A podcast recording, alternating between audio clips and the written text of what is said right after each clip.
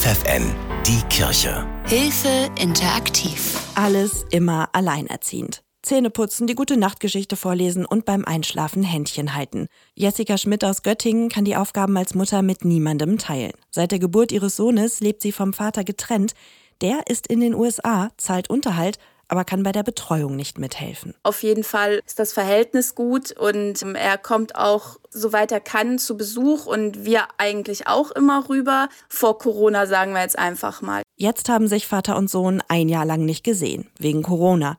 Das heißt, der ganze Alltag mit Kleinkind hängt nur an Jessica. Also nächtelang wach sein, nicht mal sagen können, so du nimmst jetzt das Kind und fährst jetzt mal mit dem eine Runde mit dem Kinderwagen und ich schlafe jetzt einfach mal drei Stunden, weil ich seit drei Tagen nicht wirklich geschlafen habe. Oder dass es nicht immer so chaotisch aussieht. Wäsche waschen, was man dann wirklich alles alleine wuppen muss und mit Kind dann. Und was ist, wenn die 34-Jährige mal krank wird und ausfällt? Dann geht es ohne Hilfe einfach nicht weiter, wie nach ihrem Bandscheibenvorfall, mit dem sie sich kaum noch bewegen konnte. Hätte ich da jetzt meine Mutter nicht gehabt, die da alles Mögliche in Bewegung gesetzt hat, dass sie uns da unterstützt, was ihr auch nicht einfach fiel, die ist auch berufstätig noch, die musste dann von der Arbeit sich frei nehmen. Also das sind solche Situationen, wo ich sage, da ist man wirklich alleine und hat nicht den Partner direkt da. Also gerade so was Krankheiten angeht oder wenn was passiert. Also ich habe oft Angst, dass wenn mir was passiert, was ist dann? Irgendwie schafft es Jessica Schmidt, ihren Alltag zu bewältigen. Genervt ist sie, wenn sie Sprüche wie diesen hier hören muss. Mein Mann arbeitet zu viel, ich bin sozusagen auch alleinerziehend. Denn wirklich immer alleine verantwortlich zu sein, das ist was ganz anderes. Deswegen war sie froh, als sie auf eine Gruppe für getrennt lebende und alleinerziehende Frauen der Diakonie in Göttingen gestoßen ist. Hier geht es wirklich allen so wie ihr. Dann war ich das erste Mal bei dem Treffen und fand es sehr, sehr nett und sehr, sehr toll. Und ja, und seitdem bin ich da regelmäßig hingegangen. Sozialpädagogin Christina Wehrmann leitet die Gruppe. Sie weiß, wie wichtig ein Netzwerk gerade für Alleinerziehende ist. Daher achtet sie darauf, dass die Gruppe für jeden offen ist, aber auch jeder Zeit hat, in sie reinzuwachsen. Dass es sich so aufbaut, dass man merkt, okay, Leute, die dann länger dabei sind, da gibt es dann Kontakte untereinander. Und das dann aber, und ich meine, das war auch bei Frau Schmidt der Fall, dass es diese Möglichkeit gibt, einen Ansprechpartner zu haben, ohne dass man ihn direkt sofort anspricht. Das beglückt mich tatsächlich, das zu wissen, ähm, dass diese Frauen äh, diese Möglichkeit haben. Seit drei Jahren besucht auch Jessica die Treffen regelmäßig. Mit anderen Alleinerziehenden zusammen sein, sich auszutauschen und verstanden zu werden. Das tut ihr gut. Es ist einfach eine schöne Atmosphäre. Wir kochen ja auch oft gemeinsam und essen Abendbrot zusammen, also wo es noch möglich war vor Corona. Und wir hoffen jetzt natürlich, dass das dann irgendwann wieder möglich ist. Und ja, oder jetzt, wenn es besser wird, dass man sich zumindest wieder auf dem Spielplatz treffen kann, dass man sich wieder sieht. Ja. Als Mama haben wir eigentlich nie frei. Nachts, mittags oder ganz früh morgens. Mama ist immer da.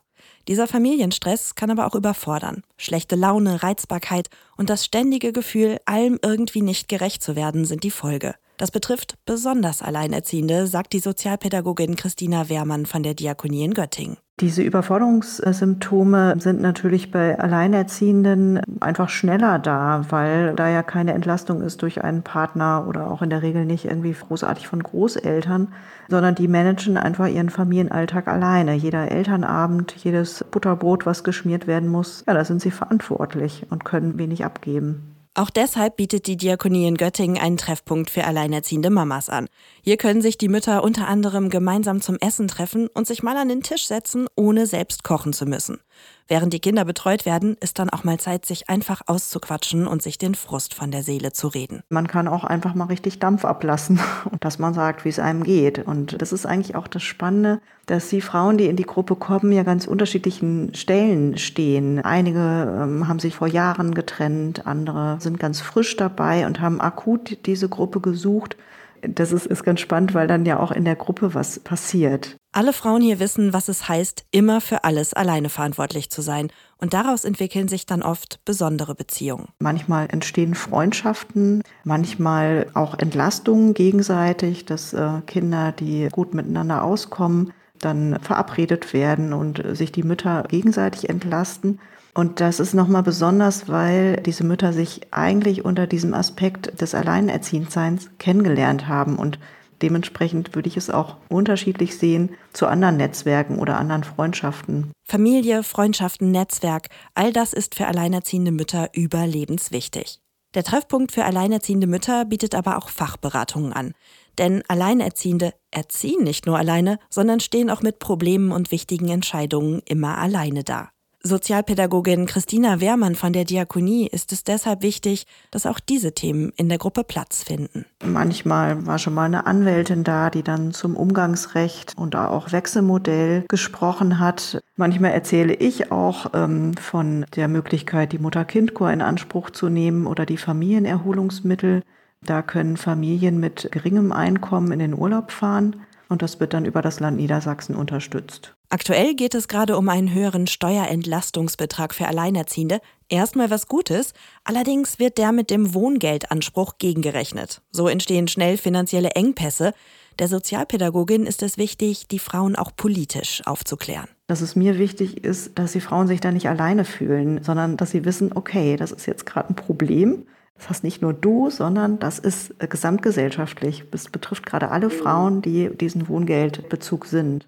Also entlastet dann auch wieder, dass man merkt, ich kämpfe hier nicht gegen Windmühlen, das ist nicht ganz alleine mein Problem, sondern ja, ich habe da eine starke Gemeinschaft hinter mir und auch Leute, die sich dafür einsetzen, dass es geändert wird. Außerdem gibt es die Möglichkeit, Einzelgespräche zu führen, auch wenn es um einen Kindergartenplatz geht, wie bei Jessica Schmidt. Sie hatte große Angst, keine Betreuung für ihren Sohn zu finden. Wir gucken dann auch noch mal, okay, welche Wege ist Frau Schmidt gegangen? Wo könnte sie noch anrufen?